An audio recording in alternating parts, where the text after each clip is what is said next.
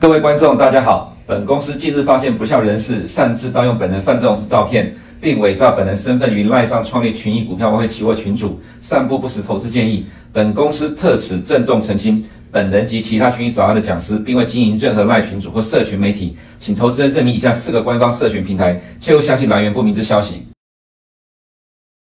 欢迎收看群益早安，今天是五月十一号，我们来看一下今天的焦点。呃，昨天晚上的拜登啊，哈，谈话发表谈话，对于通膨的部分，我想可能昨天的美股反弹，在亚洲时段的期货就先动了。那当然也是跟这个亚洲股市在午盘之后就纷纷拉起来有关。这是第一个，第二个就是期待的，呃，这拜登的谈话是不是能够提出一些什么方案来帮助，呃，让美国的通膨快速的降下来。不过今天早上的美美股收盘呢，道琼是下跌，S M P 五百小涨，那纳斯达本来是涨了超过两个 percent。收盘大概只有剩涨一个 percent 了哈。其实对于呃整个收盘结果来看，所以我们第一个焦点是说，呃市场期待拜登谈话来拯拯救美股，这其实没有什么用啊。原因是呢，呃你看拜登谈话里面内容了哈，其实没有什么新的东西。那他提到说，高通膨是俄乌战争跟新冠肺炎疫情造成的，这是废话，其实大家都知道了。而且，俄乌战争会拖长，也是拜登你的政策造成的了哈。所以，呃，基本上这没有什么呃提出真正有意义、有实质效果，能够解决美国通膨的问题。那么他提到说，美国家庭正在受到伤害，当然了，这绝对就是你拜登所造成的。那么再来，他提到说，呃，通膨是首要的经济挑战，那正在权衡是否降关税来应对高通膨啊哈。美国在川普执政的时候呢，对中国进口商品超过三千亿美元实施了关税。那这个部分，其实在美国的智库早就已经做了研究，如果全部撤销掉的话，今年的这个高通膨，呃，这个 CPI 大概可以降一点三个百分点。那我看了一下 Bloomberg 在今年年，呃，刚刚没有没有多久之前所做的一个经济学家的调查预估，普遍认为到今年年底的时候，美国的 CPI 会降到六点九 percent。不要也觉得讶异啦，哈，六点九 percent。那如果今天晚上公布的数据是符合市场预期的八点一，到今年十二月才会降到六点九 percent，也就是说，在接下来的这七个月的时间，慢慢慢慢的往下降，七个月大概可能降不到一点五个 percent。那这对于投资人来讲，我想可能恐怕也很难接受了，哈。那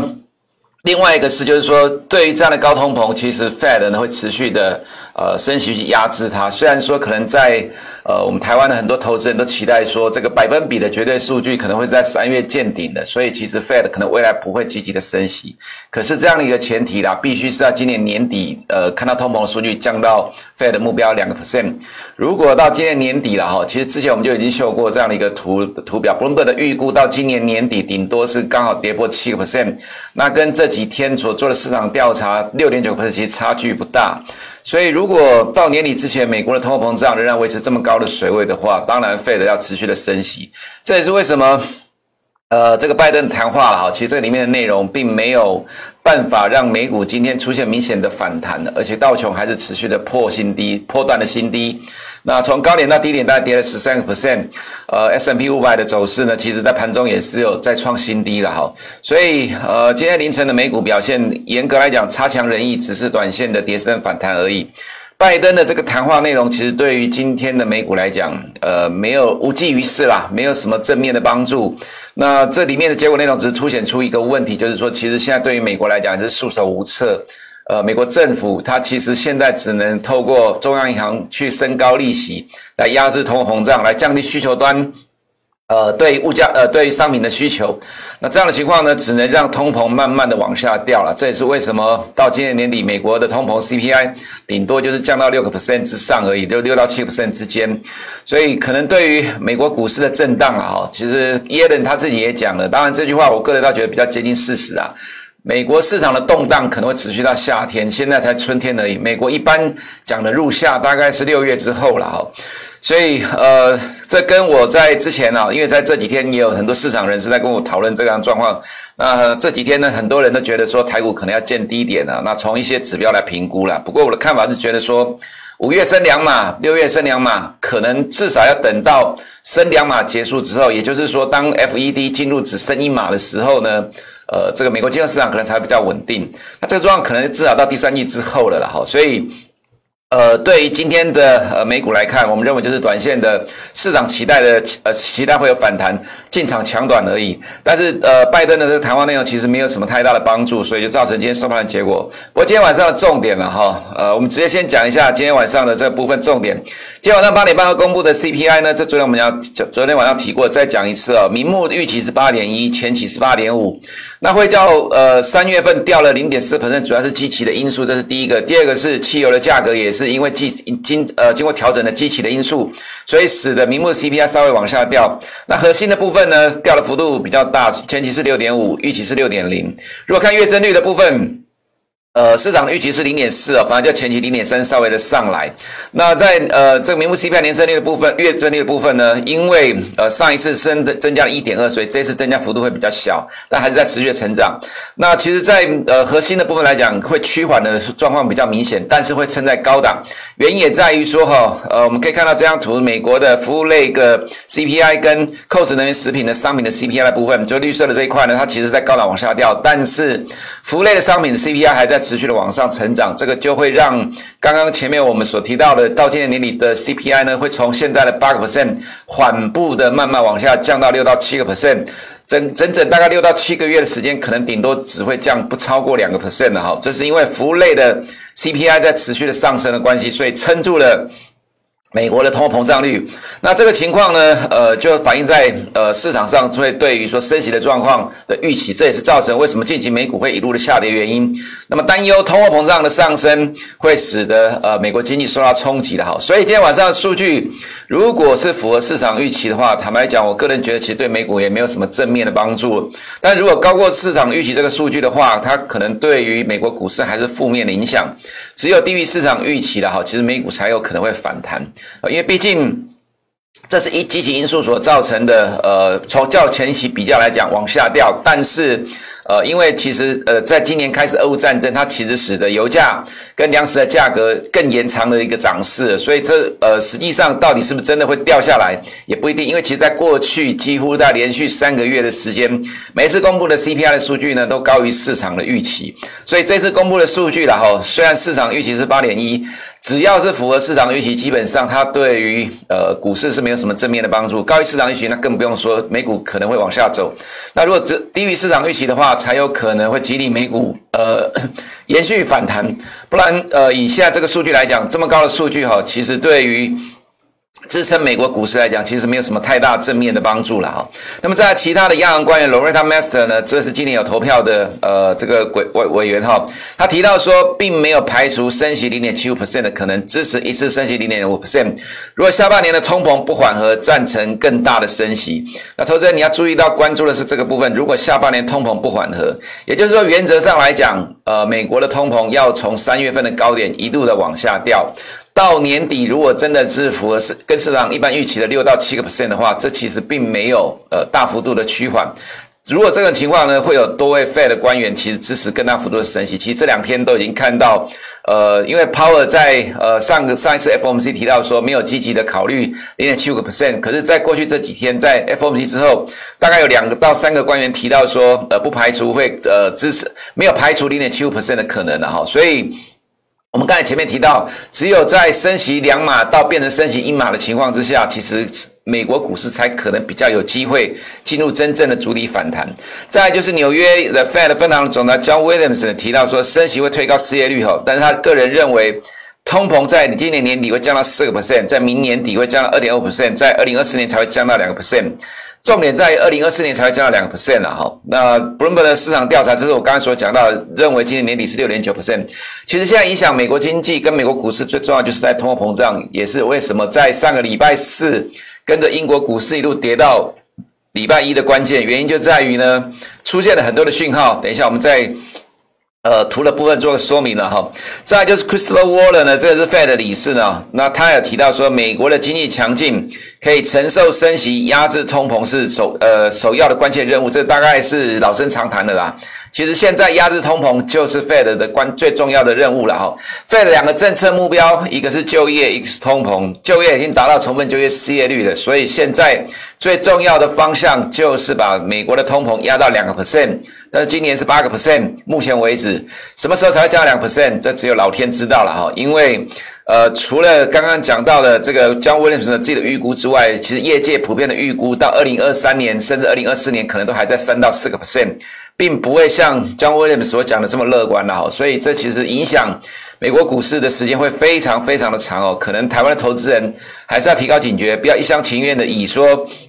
三月份是美国通膨百分比的这样的一个绝对高点，就是说美国后面不会升息了，所以股市压力最大时间已经过了哈。其实美国人并不是这样想的，其实美国人其实想的还是看升息的幅度啦。单次的两码什么时候结束，变成单次的一码才会是市场压力趋缓的时候。那么再来本周经济数据，就今天晚上要公布的 CPI 哈。那除了 CPI 之外，我们认为比较重要的是礼拜晚上的进口物价指数了哈。进口物价指数的走势，它其实是美国 CPI 的领先指标。如果美国进口物价指数还在持续的高档在成长的话，那么未来美国的 CPI。往下掉的幅度会非常的有限。再来就是乌克兰指哈指出说，俄罗斯将从今天开始切断某个关键管道天然气输送，造成欧洲天然气的上涨。不过，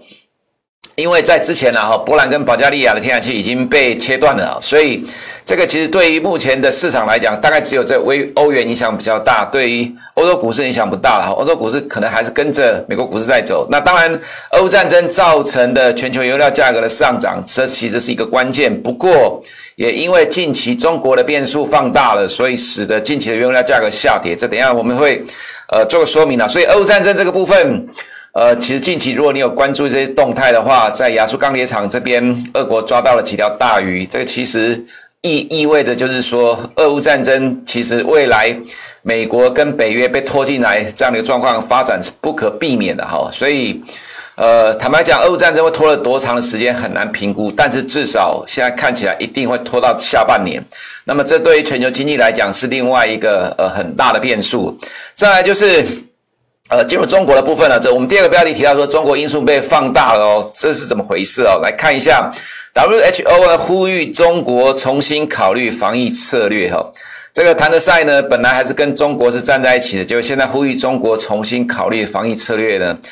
WHO 指出说，哈，中国的清零政策很难持续的。那么看到几个经济数据，中国四月的汽车销量同比下跌了三十五点七个 percent，因为受到上海跟吉林等省封控的冲击，只有这两个地方封控就会造成销量大幅度的衰退吗？我们再来看一下昨天早上我们所提到的 Fed 金融稳定报告，你在今天早上媒体都有看到，但是它并没有今天早上媒体没有提到这一点了哈。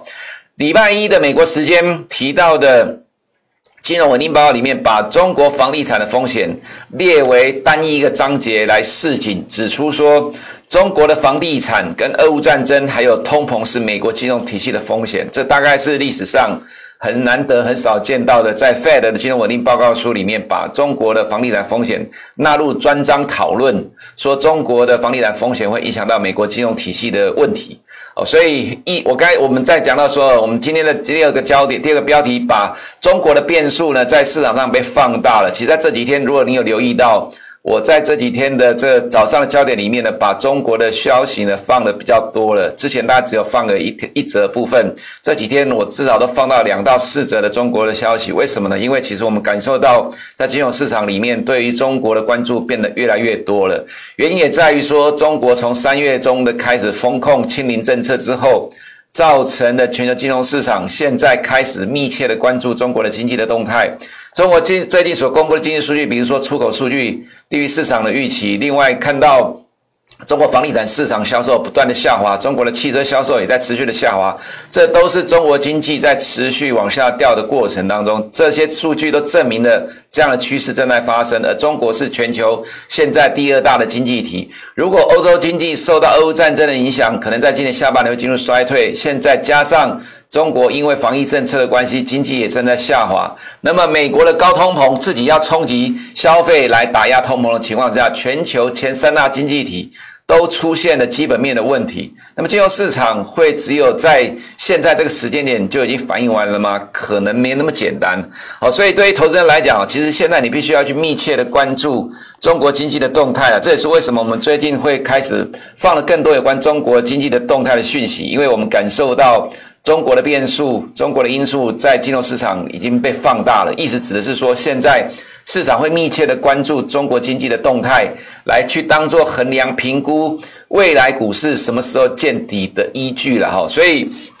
你会看到近期很多的国际上的呃，在金融市场里面都在讨论中国的问题。其实关键是在这样的一个地方。在就中国的疫情封控、遏制的经济活动、中高风险的省市区，现在大概有十一个，这十一个大概占中国的 GDP 大概是四十四个 percent 啊。所以为什么现在中国因素被放大了哈？那么在这一周啊，这是所谓高频的指标了哈。在这一周来看哈，十一个大城市的地铁人流量。环比下降了二十二 percent，反映北京跟郑州的封控措施。这两个城市人口合计三千五百万，这比台湾的总人口还多。意思指的是说，中国的经济下滑现在是市场关注的焦点。那这也这也会让人民币持续的贬值哈。另外是五十个主要城市的住宅销售连续第六个第六周不到去年同期的百分之五十。再是呃第九个呃第九部分，台积电现在市场在讲了哈，二零二三年会再度涨价，这能否救得了台股？坦白讲，我个人觉得很拼了哈。等下在台股部分做个说明。好，进入图的部分了哈，在 CPI，当然已经花了时间在讲了哈。那么我们觉得今天晚上的数据必须要呃低于市场预期，才能够让美股继续的反弹。如果只是符合市场预期，或比高于比市场预期还来得高的话，呃，还是市场的有麻烦哦。美股的部分，再来我们还是强调，从几个高频指标来看，其实美国的市场已经呃经济的部分已经开始出现了趋缓的状况。比如说，首次申请失业救济人数在三月见低点之后，就开始缓步的慢慢往上爬了。这可能是投资人需要去留意到的方向了哈。也就是说，这这个近期有些 Fed 官员所提到的，要快速的升息，其实美国的经济不太可能完全不受影响。有些人期待软着陆，但是软。着陆这个几率在降低，那么就业已经达到充分就业失业率了，所以一旦大量的快速的升息，一定会冲击到就业市场的状况。从高频指标的状况来看，有开始受到这样的影响。那么这是我们昨天所提到的了哈，这个其实可以投资人去关注一下这个部分。美国的劳动生产力在下滑，那么劳动成本在上升，这代表的就是 Fed 所担心的物价的根深蒂固、通膨根深蒂固、物价螺旋上涨的状况正在发生过程，这是支撑着。美国的通膨虽然说在三月见高点，但是后面往下掉的速度会非常的慢哈。那么在原物料的部分呢，近期普遍都有下跌了哈。那虽然说呃近期的下跌是因为呃中国的因素被放大了，所以造成原物料的下跌。不过欧战争会使得这些原物料都存在高档，近期短期上。呃，中国因素被变数放大，影响了原物料价格，我们认为是短期的变数啦，并且俄乌战争影响也是同时发生的，这两个一正一负的因素呢，同时夹击会使得原物料价格还是维持在高档震荡的状况。那么在利率期货这个地方呢，其实蛮有意思的现象，就是说在利率期货的部分，这里是比昨天稍微降下来哈，可是我们看到呃，在 CME 的部分里面，六月没有变，七月没有变，但是九月变了哈。昨天有提到说，九月预期是升一码的几率比较高，今天早上变成升两码，几率上升了到二点五个 percent。十二月的升息预期呢，昨天比较高，最高的是在二点七五，今天上升到三点零。也就是说，其实市场一直在不断的变化。当然，我个人也觉得是随着今天 CPI 公布，市场提前的反应啦。那么，呃，还是延续刚才所讲的，如果高于市场预期的话。对美股是不利的，而且如果高于市场预期的话，呃，可能在年底的升息预期还会再继续的被往上推高了哈。那这就会造成美国股市再来呃一个负面的影响，所以投资人还是必须密切观察今天晚上的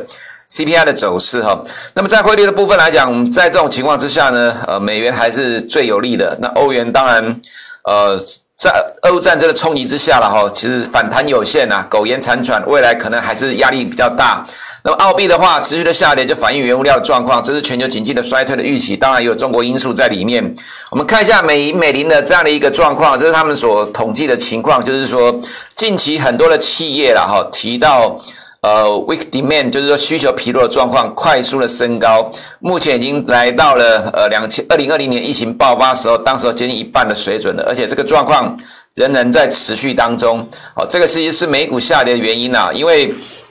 你等到财报数据出来的时候，其实股价早就已经跌一大段了。从这样的一个情况，市场就会直接反映了。这是第一个部分，我们所看到在股市疲弱的一个情况。再来就是 S M P 五百的成分股啊，被调降目标价的数量哦，在近期开始快速的上升。不过这有点算是落后指标了哈。那当然，因为看到股价下跌才会被调降目标价，所以你如果说从两千年疫情爆发的时候，其实它其实相对上是落后。现在来讲。股市已经跌了一大段了，调降目标价才开始上升。那这只是告诉你，这是一个过程。这个过程如果还这当然还没有结束了啊，还在持续的上升的过程当中。什么时候会到高点？我个人觉得说，呃，不至于会像当时二零二零年当时的状况了。不过，如果这未来上升之后开始往下降，也许可能会是股美国股市比较一个明确的底部了哈。那么今天凌晨的道琼盘中还是有在破新低的哈，也。创了这波下跌以来的一个新低的状况，那这还是反映未来经济衰退的预期笼罩的美股，所以今天晚上的 CPI 很重要。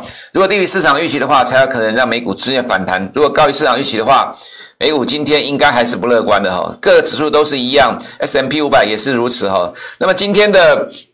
科技股因为在过去这段时间跌的幅度比较重，所以今天普遍上都有反弹，幅度也比较大。纳斯达克一百涨了一点三个 percent，纳斯达不到一个 percent 哈。今天就是大型股在反弹，不过强调我们刚强调重点还是在今天晚上的 CPI 的数据怎么去做表现。那么在新兴市场的部分，汇率上是一直在贬值的，这是一个趋势啦，改变不了。在美国没有结束升级之前，亚洲的货币会持续的贬值。那么明天凌晨。MSCI 会宣布权重调整了哈，没有意意外的话，其实台湾权重是有机会被调升的，主要原因是因为俄罗斯的关系。但是我个人觉得，即使权重被调升，呃，可能外资也不会买单了哈。意思是说，至少要等到美国的变数，也就是说通货膨胀的问题解决掉之后，外资才有可能大举回流新市场。所以即使权重被调高，也不至于会带来外资大举的回流新兴市场，这是一个大的问题。那么再来是亚洲股市的部分呢？呃，中国 ADR 今天是反弹，昨天的 ADR 呃，恒生科技股跟港股没有跌那么多，主要原因是因为港股拉呃，对不起，A 股拉起来了哈。那昨天的。午盘之后，A 股普遍都拉起来，台股也跟着拉起来，外资是大卖超啦。那你可以说这里大概是没什么意外的话，大概就是国家队的护盘吧。连续这段时间一路的呃反复不断的震荡，那负面因素很多了哈。原则上来讲，其实中国的压力正在呃升高当中。虽然官方不断的做多，想要刺激股市见底，用股市的上涨来去解决经呃经济面的问题。不过这在中国从二零一五年以来已经做过很多次了，其实没什么太大的效果，因为毕竟这个。市场散户还是比较多的。那如果你呃，如果投资人在 A 股玩了这么久，搞到最后现在其实普遍上都还是亏钱的情况之下，其实对对于 A 股的散户都知道了哈，官方的政策做多，边际效应正在递减，你没有实质的。呃，利多让股市上呢存在含一些口水或者一些呃无关紧要的政策，其实对 A 股不见得是有利的。更何况在昨天的反弹又看到外资在大卖超，尤其在 A 五十大型股外资的呃动态举足轻重，所以对 A 股来讲，虽然说昨天拉出了个下影线，我们也觉得只是短期的反弹而已了哈。那么回到台股的部分。昨天台币的升值，因为外资昨天意外的是没有卖超。我想这原因是在于说礼拜一的亚洲时段，其实美股期货是下跌，其实台股在礼拜一已经部分先跌了，所以其实在昨天的呃亚洲时段，美股期货虽然是跟着亚洲股市在跌，不过开低之后就被拉上来了，外资没有什么卖超，所以大人要护盘。当然是比较容易的一个状况，当然他也在等待、期待说在，呃今天晚呃昨天晚上的美股，它其实是不会跌的。果然，当然是没有跌，是反弹。不过这反弹有点跟着亚洲股市跟欧洲股市先反弹的味道，只是说今天早上的收盘呢，哈，其实是不如市场的期待。不要讲预期，是期待。那既然呃道琼是收黑的，呃 S M P 五百只有小涨零点二 percent。美国科技股呢，其实也没有弹到哪里去，所以这其实反而对今天的亚洲股市，尤其是台股，我个人认为还是有短线调节的压力。虽然可能市场很多人会期待，呃，今晚上 CPI 因为预期的数据是八点一。还是讲一点的哈，其实台湾的投资人普遍都用个股的操作方式，所以个股操作方式就是说，他看到 CPI 的百分比的绝对数值在三月是高点的，所以接下来往下走趋缓情况下，最坏的状况已经过去了，那么 Fed 未来不会有升息压力，所以要进场抄底，这其实是买个股的逻辑，但是这并不是美国金融市场的逻辑，因为在总体经济来讲，对于 Fed 而言，它的政策目标是两个 percent 的通膨，不是六点九个 percent，在通膨没有降到。两个 percent 之前，尤其在今年底，如果还是在六到七的话，今年势必一定大幅度的升息。可是对于台湾投资人来讲，普遍主观一厢情愿的认为，Fed 未来是不会大量的升息，所以才会出现了 CPI 之前的反弹预期的反应了哈。这个其实是一个呃没有办法啦，因为就是说，其实台湾投资人普遍都是用 bottom up 脚步去投资的，在长期来讲，其实是呃赢面比较大。但是在现在呢，是美国碰到四十年没碰过的通货膨胀。其实很多投资人没有经历过这样的一个过程，所以呢，会用个股的逻辑去看所谓的宏观经济的问题，这其实就会失去了判断了哈。所以其实我们个人觉得，今天的台股其实会因为今呃凌晨的美股反弹没有预期的，没有如期待的大，可能还会有震荡拉回，不过幅度不会深，因为市场一定会认为说今天晚上的美股会反弹，原因是在于 CPI 这部分，只要符合市场预期就够了。但是我们个人觉得，其实符合市场预期是不够的。所以对于台股来讲，虽然说呃今天凌晨呃昨天有反弹的，但是今天我们个人觉得不会有什么明显的反应的。在等晚上的数据。对明天来讲，呃可能今天晚上数据公布之后，我们认为台股的压力还是存在的，投资人还是比较谨慎保守一点。以上是我们今天趋势早的内容，我们明天见。